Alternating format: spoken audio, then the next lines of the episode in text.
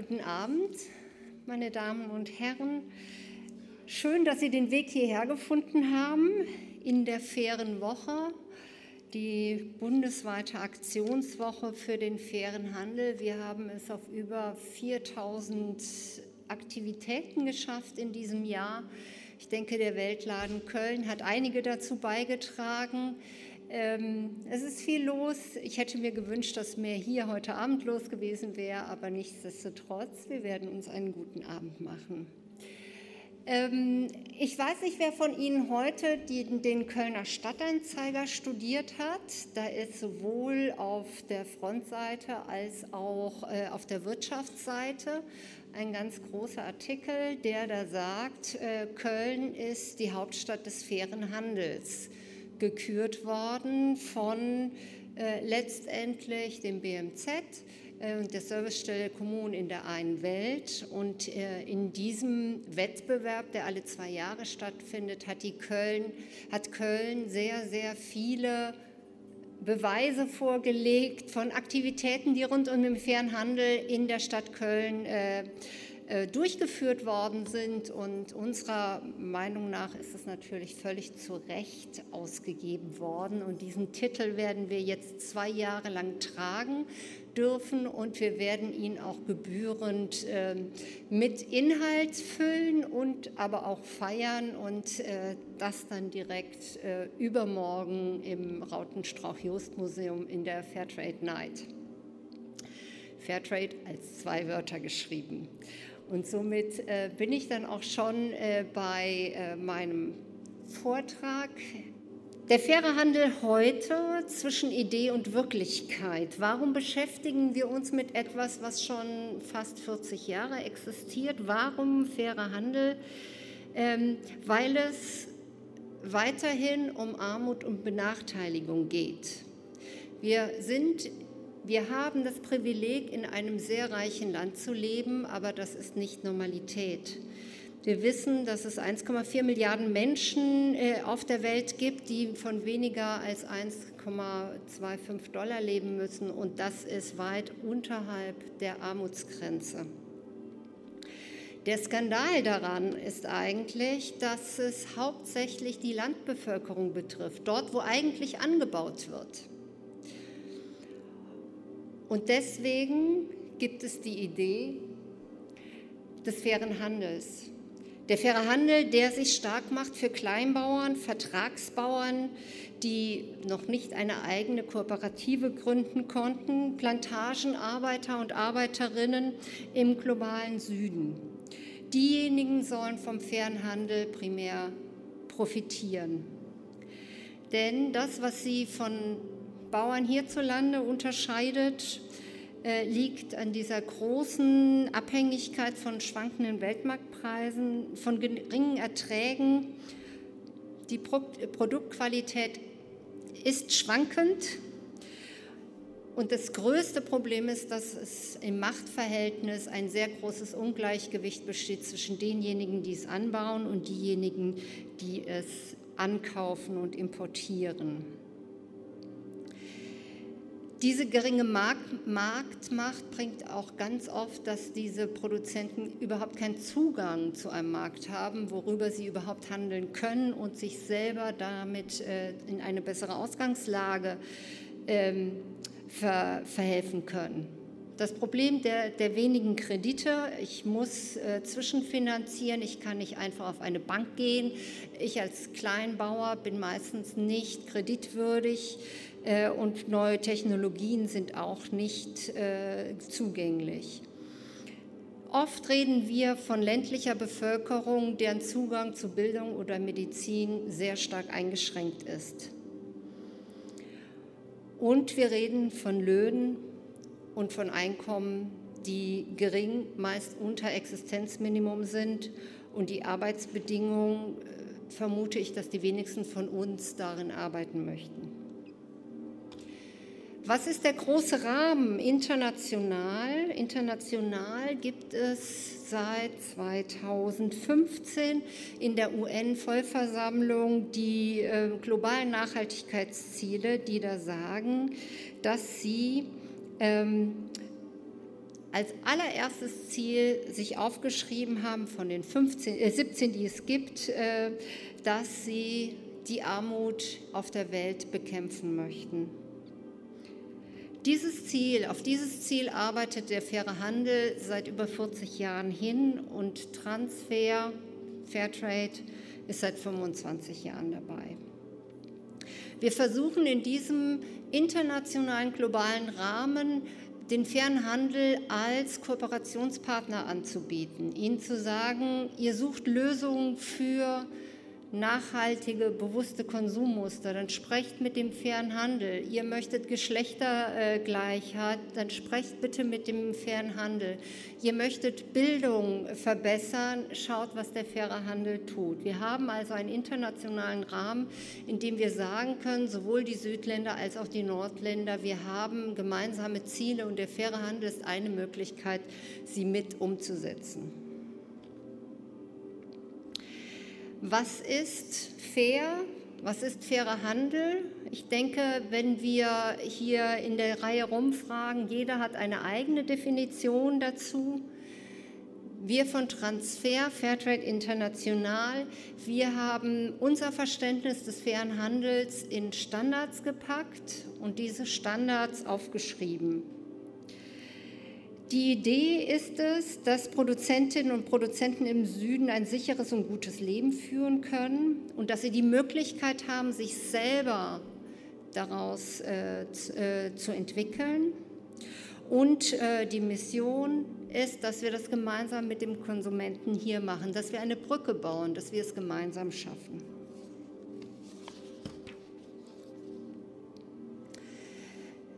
Als internationales Fairtrade-System bestehen wir inzwischen aus ganz unterschiedlichen Organisationen. Fairtrade ähm, international wird gebildet aus 24 nationalen Fairtrade-Organisationen, so wie es Transfer in Deutschland ist, die Fairtrade Foundation in England, Max Havelaar in der Schweiz oder in Holland. Und zu gleichen Teilen, zu 50 Prozent, gehört diese Organisation aber auch den Produzenten im Süden.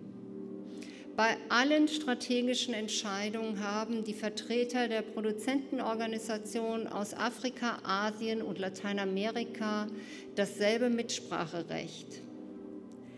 Egal, ob es um die Führung geht, ob es um die Besetzung von Positionen geht, ob es darum geht, Standards zu entwickeln, weiterzuentwickeln, zu überarbeiten. Bei der Preisfestsetzung, es ist ein 50-50-Modell. Das ist einzigartig. Das macht uns auf der einen Seite sehr stark, weil wir den direkten Zugang zu den Produzenten haben und auf der anderen Seite sind unsere Prozesse auch ein bisschen langsamer, weil man eine kleine UNO in über 70 Ländern einfach organisieren muss. Und man muss es schaffen, eine Beteiligung von Produzentenorganisationen sicherzustellen, egal ob sie aus dem Bhutan kommen, aus Mali oder aus Costa Rica. Und dieses System besteht darin, dass wir als Organisationen dafür uns einsetzen, bessere Lebens- und Arbeitsbedingungen für Kleinbauern und Produzenten im Süden zu schaffen, über einen fairen Handel, der auf Standards basiert sind und diesen Handel auch entlang der Lieferkette kontrollieren lassen. Die Aufgabe von den Fairtrade-Organisationen ähm, wie Transfer es ist, ist einfach eine Bildungs- und Öffentlichkeitsarbeit. Dafür bin ich heute Abend hier zum Beispiel. Wir machen politische und wirtschaftliche Lobbyarbeit für Produzenten aus dem Süden. Wir versuchen, wirtschaftliche Akteure in Deutschland dazu zu gewinnen, dass sie Waren unter fairen Bedingungen hier verarbeiten und in die Regale stellen. Wir versuchen diesen Handel mit einem Siegel so klar wie möglich nach außen zu kommunizieren und auch zu kontrollieren. Und wir wollen wieder neue Märkte auch in den Ländern des Südens schaffen, weil das Modell kann es ja nicht sein, der Süden produziert die Rohstoffe und wir machen die Wertschöpfung hier, sondern es gibt in vielen dieser Ländern auch eine Mittelschicht und dort könnte genauso gut unter fairen Bedingungen gehandelt werden.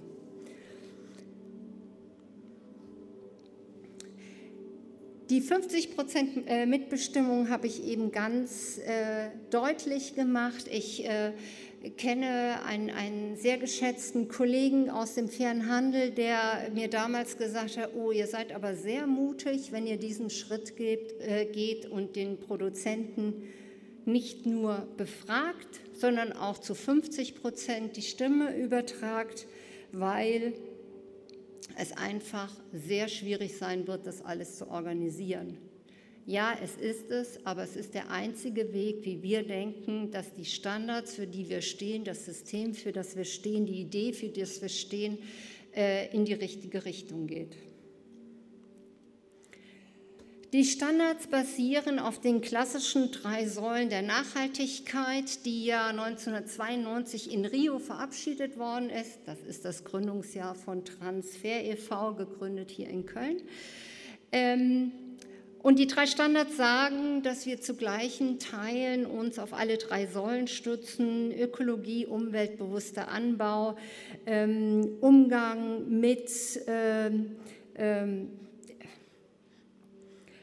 Umgang mit natürlichen Ressourcen, es muss ein Wassermanagement her, es muss mit, äh, mit Abfallbeseitigung gut umgegangen werden. Wir fördern ganz aktiv die Umstellung auf den Bioanbau und wir schulen äh, in Richtung Bioanbau. Und wenn es die Produzentenorganisationen geschafft haben, gibt es in den meisten Fällen noch einen Bioaufschlag. Die ökonomischen äh, Argumente sind, äh, wir sind äh, ein System, was sich bemüht, Preise festzusetzen für eine nachhaltige Produktion. Was braucht eine Erzeugerorganisation, um zu sozialen und umweltgerechten Bedingungen das Produkt anzubauen. Was ist das Sicherheitsnetz nach unten? Da unten drunter kann man nicht mehr gut produzieren. Das ist sehr herausfordernd, diese Preise für, für die weltweite Organisation äh, zu erarbeiten, aber wir denken, es ist absolut notwendig, weil wenn wir uns gerade angucken, wie es im Kakao passiert, wir hatten im letzten Jahr eine Kakaoernte, äh, dieses Jahr haben wir ein Drittel mehr Ernte, aber ein Drittel von Wertverlust. Das heißt, diese Ernte, die dieses Jahr geerntet wird, würde sechs, hätte im letzten Jahr 6 Milliarden Euro gekostet oder für die Bauern gebracht. Sie werden in diesem Jahr weniger als vier bekommen, obwohl sie wesentlich mehr anbauen. Das passiert, wenn es kein Sicherheitsnetz nach unten gibt. Und die soziale Komponente, die wir haben, das bedeutet, dass wir Standards für gute Arbeitsbedingungen aufbauen, dass wir die Gemeinschaft unterstützen wollen, dass wir mit dem Prämienansatz insbesondere Gemeinschaftsprojekte unterstützen wollen, dass wir Transparenz, Demokratie äh, etc. in unseren Standards drinstehen haben, die dann gefördert werden sollen. Diese Standards sind insgesamt gibt es drei große Standards für abhängig Beschäftigte, für Kleinbauern und für Vertragsanbau. Und dann gibt es für jedes Produkt nochmal einen eigenen Produktstandard. Es ist ein Baukastensystem.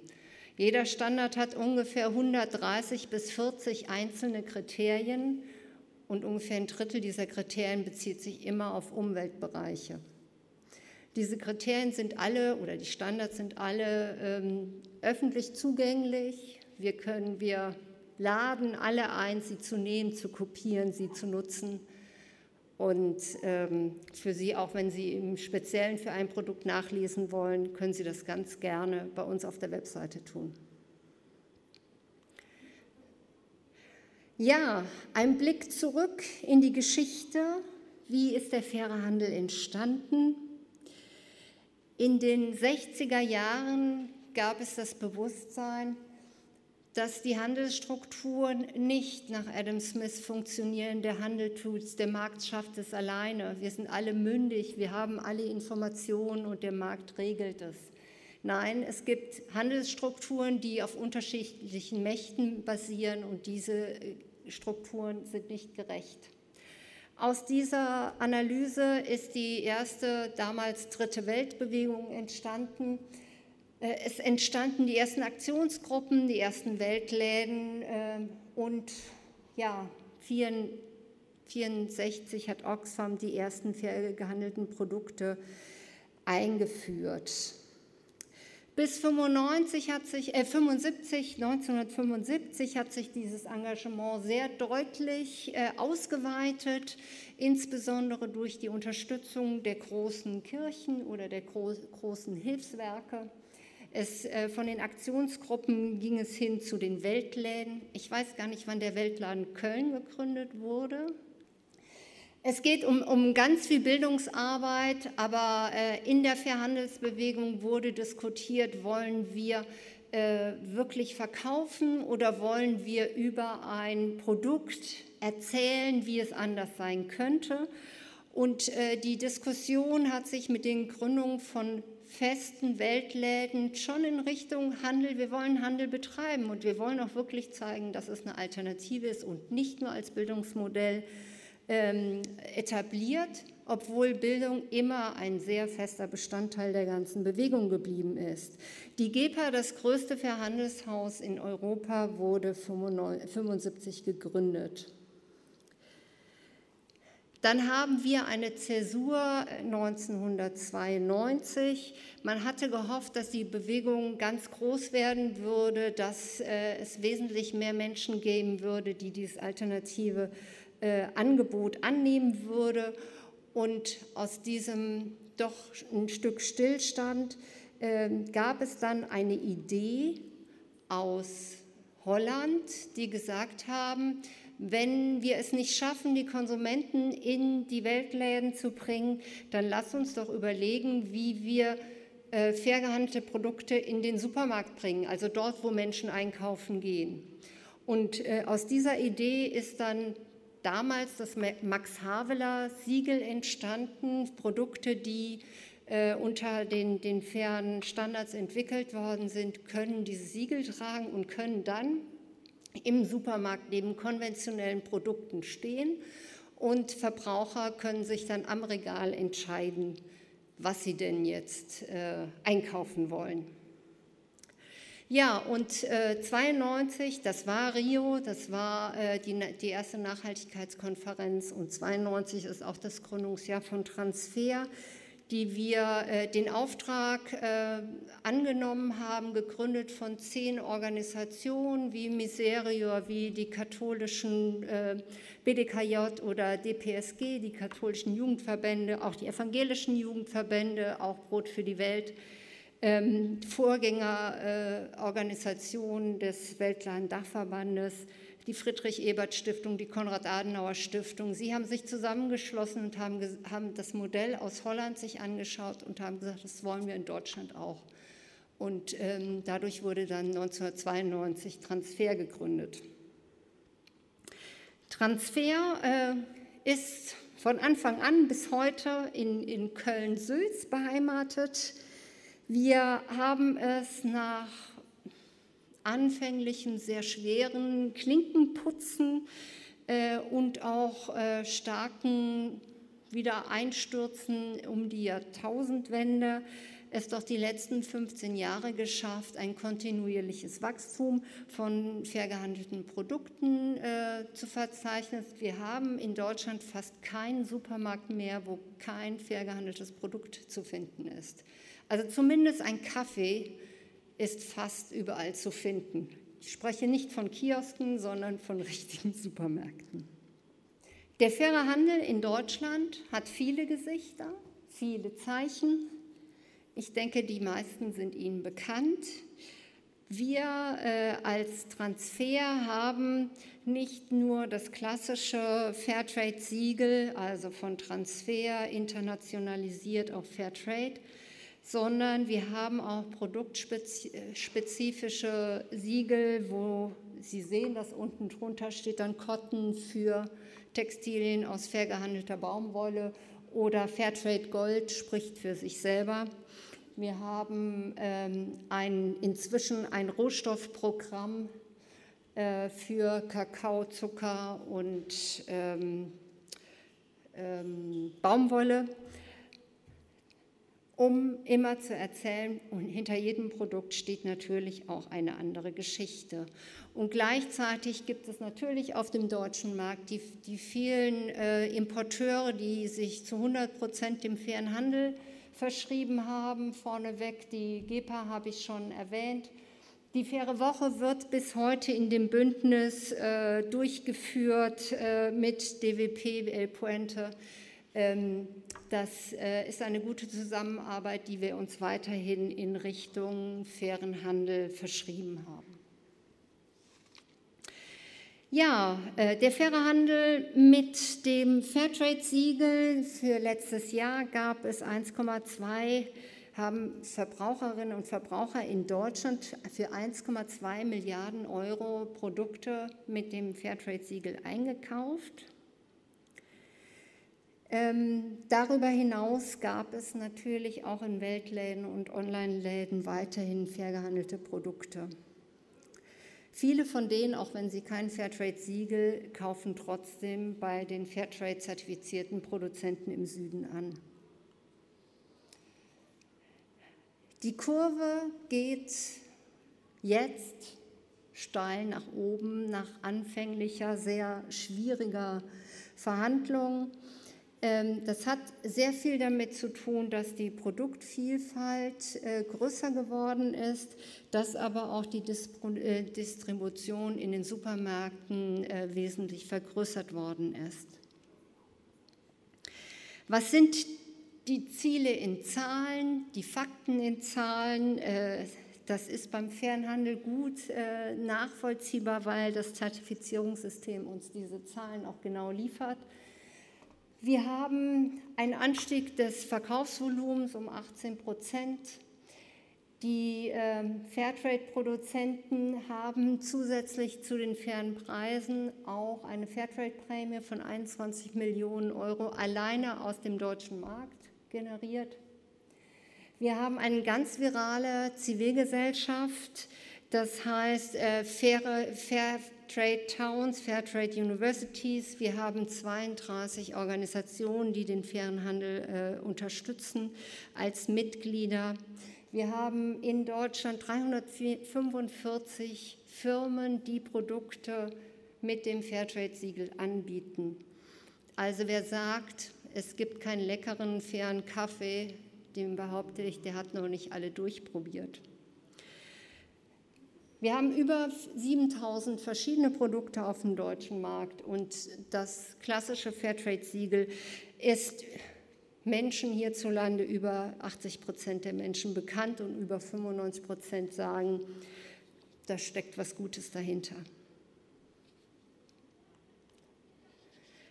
Aber neben den ganzen positiven Wirtschaftszahlen äh, möchte ich auch den Blick jetzt darauf lenken, wo wir überall dran arbeiten, wo wir uns auf den Weg gemacht haben, Situationen zu verbessern, die man nicht so hart mit, Zahl, mit Zahlen hinterlegen kann, sondern wo es darum geht, kontinuierlich, hartnäckig an Verbesserungen zu arbeiten, weltweit.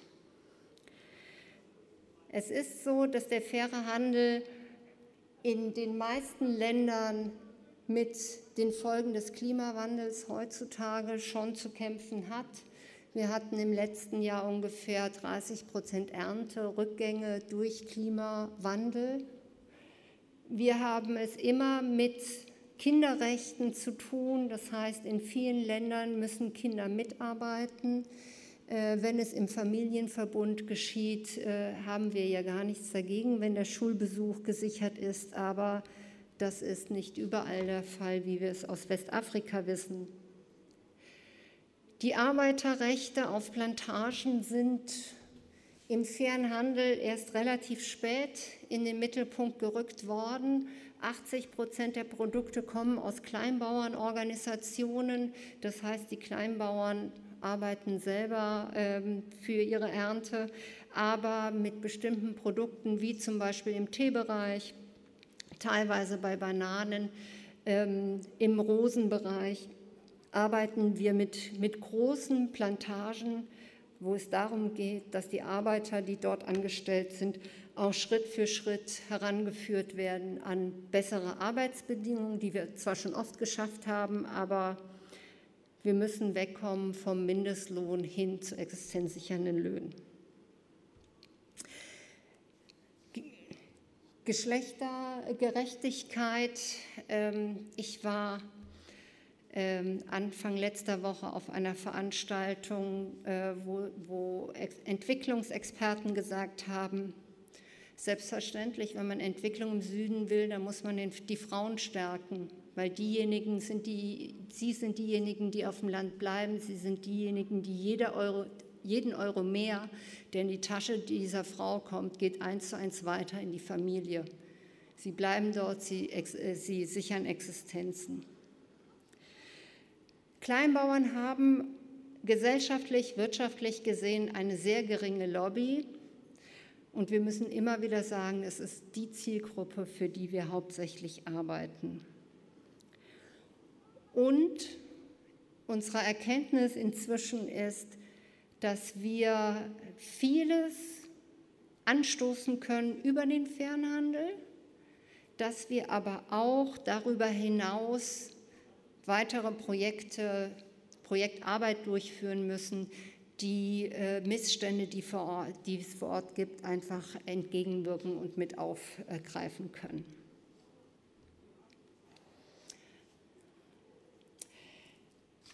Wir haben, äh, um äh, gegen den Klimawandel ähm, vorgehen zu können, wir können nicht gegen den Klimawandel vorgehen, aber es ist äh, Tatsache, dass diejenigen, die am wenigsten zum Klimawandel beigetragen haben, jetzt die größten Folgeschäden zu tragen haben. Und unser Ansatz äh, besteht auf zwei Säulen. Das eine ist, dass wir in der Produktionskette so weit wie möglich Emissionen verringern wollen. Das heißt, Anbaumethoden ähm, äh, lernen, schulen, weitergeben, die diese äh, Emissionen reduzieren sollen. Und wir äh, unterstützen Kleinbauern und Produzentenorganisationen dabei, wie sie sich auf diesen, Kleinbau, äh, auf diesen Klimawandel anpassen können. Gibt es andere Sorten, die besser Widerstand leisten können?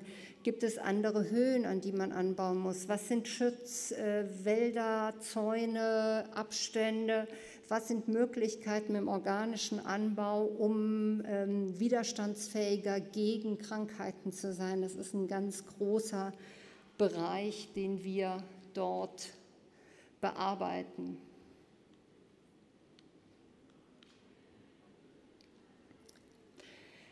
Bei Kinderrechten, wir haben im Standard stehen, äh, dass ausbeuterische Kinderarbeit verboten ist. Äh, und unser Ansatz sagt natürlich auch, ähm, wenn die Erwachsenen genügend verdienen, dann müssen die Kinder nicht mitarbeiten. Aber wir haben es auch ganz viel damit zu tun, dass äh, wir mit Partnern arbeiten, die immer schon mit Kinderarbeit gearbeitet haben, die sich ganz, gar nicht vorstellen können, dass es ohne Kinderarbeit gibt, die äh, Zeit in Schulen als Verschwendung ansehen und selber auch keine bessere Kindheit hatten. Und hier geht es darum, dass wir äh, verankert haben, dass unsere Partner in jeder Kommune ihre eigenen Mitglieder aufklären müssen, dass der Weg nicht mit Kinderarbeit ist, dass sie dafür zu sorgen haben, dass ihre Kinder in die Schule gehen, dass aufgeklärt wird, dass diese Spirale, es gibt keine Bildung und dadurch gibt es keine gut, gute Arbeit und diese Abs Abwärtsspirale der Armut, dass die genau da unterbrochen werden kann, indem ich Kinder in die Schule schicke, indem ich darauf achte, dass sie in sicheren Gebieten sich aufhalten, dass sie nicht deswegen nicht zur Schule gehen, weil der Weg zu gefährlich ist. Das ist ein ganzes Paket, äh, was wir geschnürt haben. Einerseits äh, mit Aufklärung äh, der eigenen Organisation und andererseits haben wir Projekte durchgeführt, wo Jugendliche selber in den Kommunen ins Gespräch mit den Erwachsenen gehen und äh, erklären, wie sieht die Welt aus der Sicht von Kindern aus, von Jugendlichen und was brauchen sie, damit sie sich sicher fühlen können und wie sie sich weiterbilden können und wie es auch für sie eine Zukunft gibt.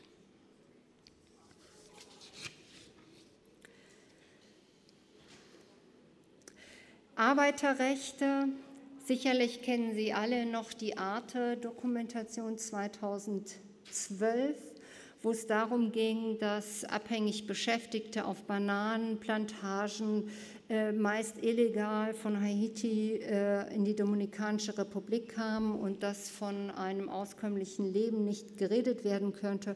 Äh, geschweige denn von guten Wohnmöglichkeiten, weil äh, sie in wirklich erbärmlichen äh, Behausungen am Wegesrand gelebt haben.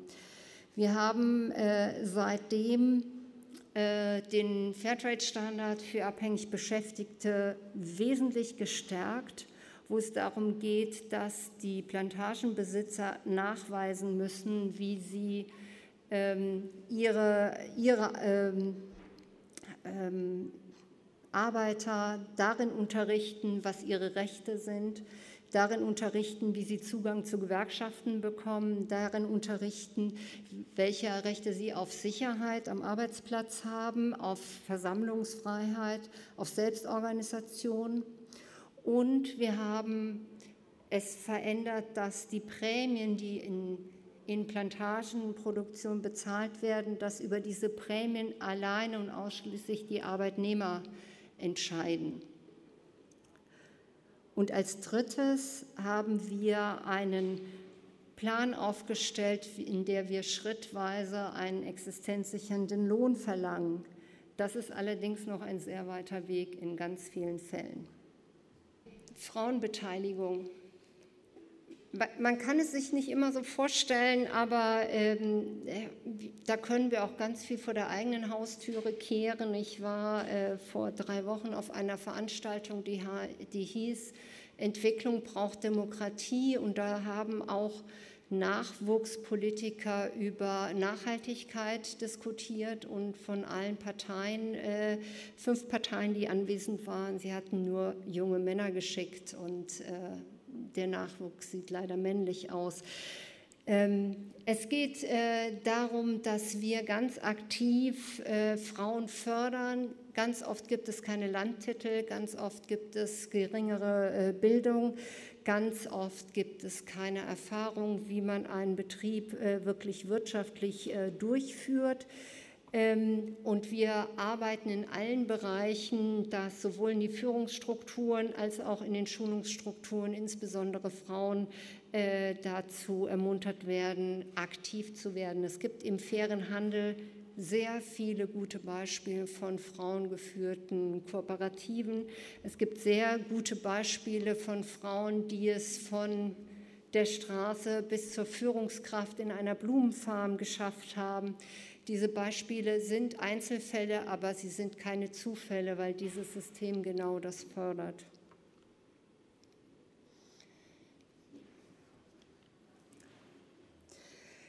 Ja, die Diskussion um Kleinbauern. Ähm, in Deutschland haben wir fast keine Kleinbauern mehr.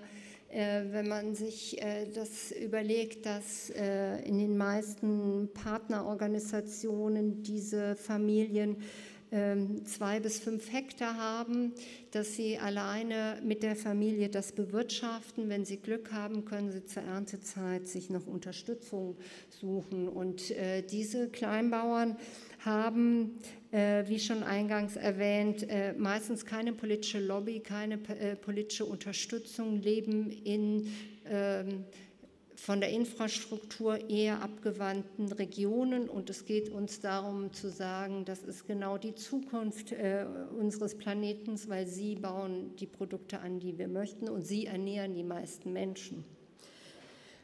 Das heißt, dass wir in unserem System Kleinbauern nicht nur als Förderer oder äh, diejenigen äh, darstellen, die von unserem Ansatz profitieren sollen, sondern sie sind die aktiven Mitgestalter und sie können sagen, was für sie notwendig ist. Wirkt der faire Handel? Ist das, was wir uns vorgestellt haben, ist das überhaupt umsetzbar?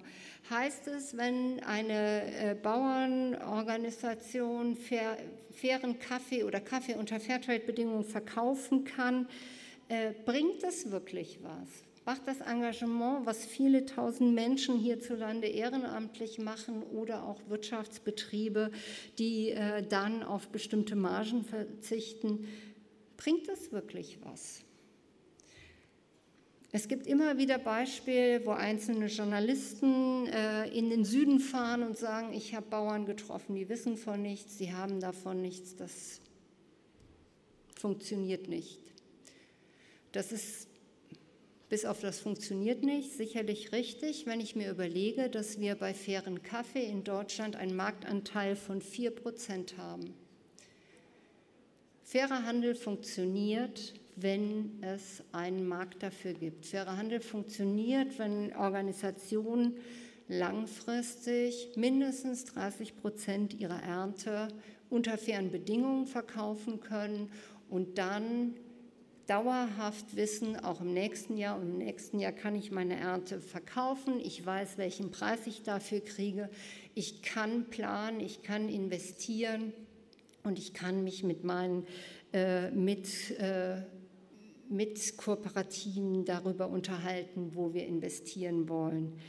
Dieses Verständnis von Langfristigkeit haben wir in vielen, vielen unabhängigen Studien immer wieder gezeigt bekommen. Und das lässt uns auch wirklich an diesem Ansatz festhalten, wo wir sagen können, wir wissen, wir wissen, der faire Handel verändert Strukturen. Mitglieder von Fairtrade-Kooperativen verfügen über höhere und stabilere Einkommen und können sparen und investieren.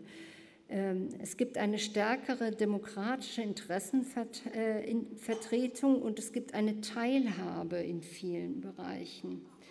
Es gibt eine Strahlung jenseits dessen, der beteiligten Mitglieder. Das heißt, wenn eine Kooperative gut funktioniert vor Ort, dann gibt es zum Beispiel in der Kooperative auch Arbeitsplätze, die für weitergebildete Menschen äh, zugänglich ist. Und ich habe die Möglichkeit, dass ich dann in der Region, wenn Bauern mehr verdienen, haben sie auch die Möglichkeit, mehr in der Region auszugeben. Und das äh, hebt das Niveau in einer ganzen Region. Wir haben auch Bestätigung, dass die Arbeitsbedingungen auf Plantagen sich verbessern. Wir haben die, die sehr bekannte Sewald-Studie, die sagt, äh, in, zum Beispiel im Blumenanbau in Kenia, bei Fairtrade gibt es 80 äh, Prozent der befragten Menschen haben Arbeitsverträge. Auf Nicht-Fairtrade-Farmen sind es bei unter 10 Prozent. Das sind äh, Bereiche, die wir uns immer wieder anschauen können. Es gibt höhere Produktivität und bessere Qualität.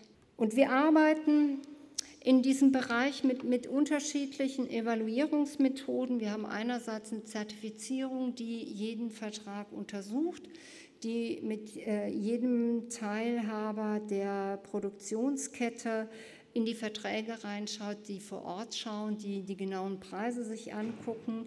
Wir haben bei Fairtrade ein internes ähm, Monitoring-System, das heißt, dass wir ähm, selber die, die, die Produzentenorganisation befragen, was haben sie verkauft, wie viel, was macht der faire Handel, wohin ist es investiert worden. Und dann gibt es immer wieder unabhängige äh, Studien von wissenschaftlichen Instituten, manchmal von uns beauftragt, sehr oft aber nicht beauftragt, Wissenschaftler, die dann den Fernhandel unter einen gewissen Gesichtspunkt stellen und ihn dann genau untersuchen. Und äh, wenn wir diese Zahlen alle übereinander legen, dann können wir glücklicherweise sagen, der faire Handel wirkt. Wir hatten äh, in diesem Jahr auch äh, eine Stiftung Warentest, die äh, das untersucht haben. Äh, es gibt so viele Siegel auf, auf dem deutschen Markt. Welches Siegel sagt was und was steht dahinter? Und sie haben in einem Fragebogen, der uns wirklich äh, in, in fünf verschiedenen Produktkategorien und über 180 Fragen äh, gelöchert was genau steht in den Standards, wie können wir das durchführen, wenn das im Standard steht, wie wird das belegt ähm, und so weiter und so fort. Und das, äh, das Ergebnis ist, äh, dass Fairtrade als besonders vertrauenswürdig äh, ausgezeichnet worden ist, gemeinsam mit Naturland Fair als die wirklich äh, besten Siegel im Bereich fairer Handel und Nachhaltigkeit dann aus diesem Test herausgegangen sind. Ähm, es wurden Siegel untersucht, nicht äh, Unternehmenszeichen. Deswegen hat die GEPA eine eigene Erwähnung als besonders gut, aber es ist kein externes vergebenes Siegel. Das war die Anlage, wie dieses, äh, dieser Test durchgeführt worden ist. Ja, es gibt viele Anstrengungen, viele Anstrengungen im, im Wirtschaften, viele Anstrengungen in äh, der Lieferkette zu investieren. Wir suchen auf dem deutschen Markt und weltweit Marktzugänge. Wir, versuch, wir suchen Akteure, die unter fairen Bedingungen äh, Produkte anbieten. Und trotzdem stoßen wir immer wieder auf eine Grenze, indem wir sagen müssen, in diesen politischen Rahmenbedingungen ist der faire Handel und die Wirkung des fairen Handels auch immer wieder begrenzt wenn wir es nicht schaffen, dass wir stärkere politische Lobby und auch Unterstützung haben. Ähm, wie kann es sein, dass Rohwaren besteuert werden und weiterverarbeitete Waren viel höher besteuert werden? Dadurch halten wir Entwicklungsländern immer wieder im Status von Rohstofflieferanten.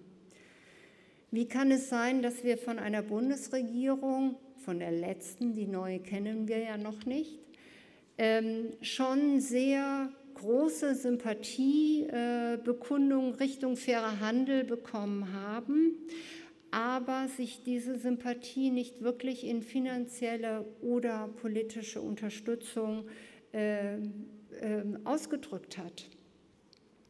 Und deswegen müssen wir neben der Anstrengung, den Handel zu vergrößern, dem wir mit aller Kraft vorwärts gehen, als wirtschaftliche Alternative zu sagen, es ist eine Möglichkeit, weil bei dem Kauf von jedem fair gehandelten Produkt weiß ich, dass der Bauer, der das angebaut hat, mehr davon hat, als hätte er es konventionell verkaufen müssen.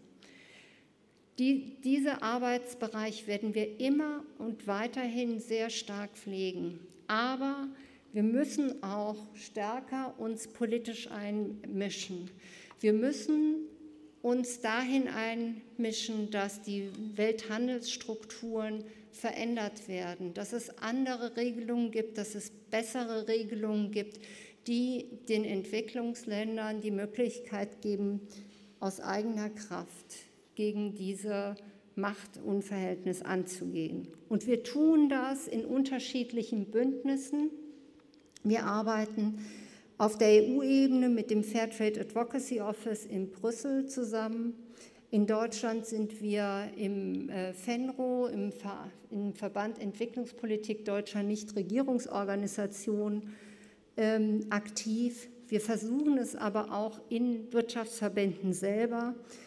Im Deutschen Kaffeeverband zum Beispiel ist Transfer Mitglied und als es Anfang der 90er Jahre dort beigetreten ist, wurde der damalige Geschäftsführer Dieter Overath, der ja heute noch im Vorstand ist, er sagt, ich kam mir vor wie Zeugen Jehovas, ausgestoßen in der Ecke und kein Mensch wollte mit mir reden.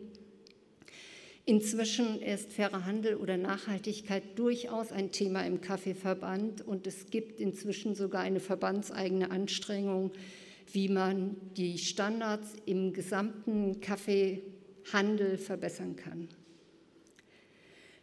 Im selben Bereich sind wir in, in der Blumenindustrie aktiv. Wir sind in äh, Multi-Stakeholder-Bündnissen wie im Kakaoforum oder im Textilbündnis äh, aktiv und versuchen dort immer wieder die Stimme für die Produzenten im Süden zu erheben und für den fairen Handel.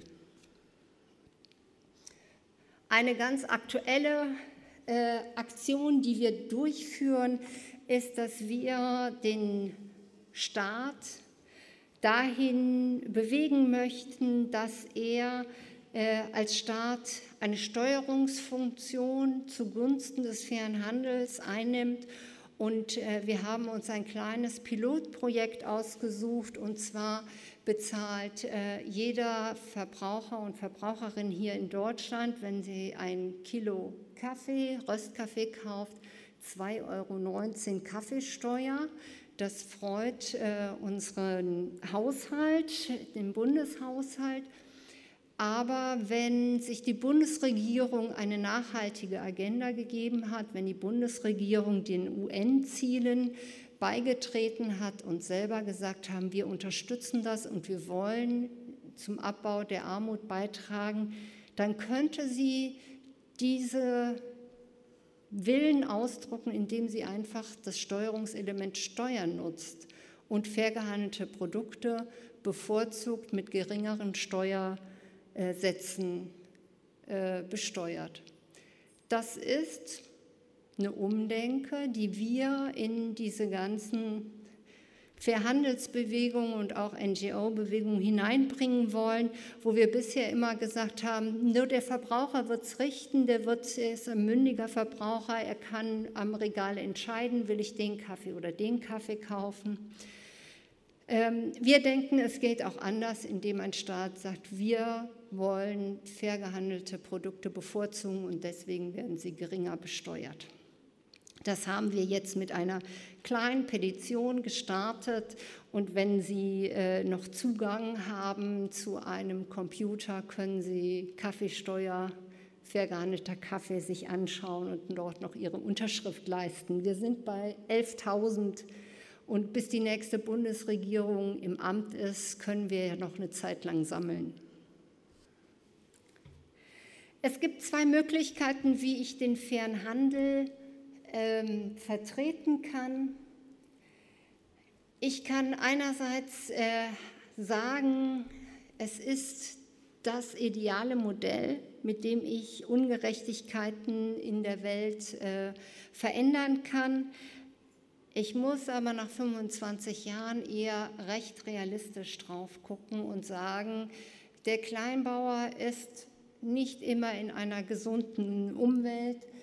Es äh, geht nicht immer darum, äh, Solidarität zu zeigen, sondern wir haben äh, in Deutschland oft eine idealisierte Vorstellung, was der faire Handel ist, was ein Kleinbauer bedeutet, wie, was der faire Handel wirklich bewirken kann. Die Realitäten sind oft sehr, sehr hart und es geht nicht darum, blühende Landschaften zu entwickeln, sondern es geht darum, Grundbedürfnisse zu zudecken. Vielen unseren Produzenten geht es darum, dass sie so viel wie möglich ihrer Produktion unter Fernhandel verkaufen können. Oft geht es den Produzenten darum, dass sie es verkaufen können und die nachfolgende Lieferkette bis hin zu, wie sieht es hier im Handel aus, nicht immer vom ersten Interesse des Produzenten ist. Und so müssen wir auf der einen Seite Verbraucher, legitime Verbraucherwünsche. Ich möchte in einem Produkt immer alle guten Vorteile haben versus was ist die Realität wirklich im Süden, was kann alles geschafft werden, äh, umgesetzt werden. Also auch die Frage, ich möchte am liebsten Fairtrade und Bio, das wäre für mich das Allerschönste.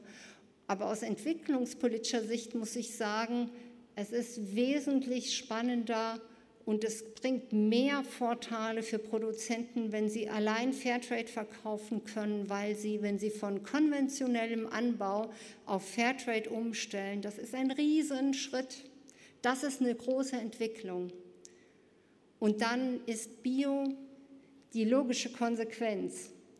Also Entwicklung muss begleitet werden. Entwicklung heißt nicht immer schon vom ersten Tag an das fertige, gute, rundum sorglos Paket, sondern es ist kein Zustand, sondern es ist ein stetiger Entwicklungs- und Dialogprozess. Fairer Handel ist eine Richtung, ist ein Ziel und nicht ein Startpunkt. Und ich hoffe, dass ich Sie in dem kurzen Vortrag so ein bisschen hier reinziehen konnte in was sind Ideen hinter dem Fernhandel, was ist der Anspruch des Fernhandels und wo stehen wir zwischen, was wollen wir erreichen und was konnten wir wirklich machen die letzten 40 Jahre und wo wollen wir noch hingehen. Und in diesem Sinne sage ich zuerst mal Danke für Ihre Aufmerksamkeit und stehe gerne für Rückfragen zur Verfügung.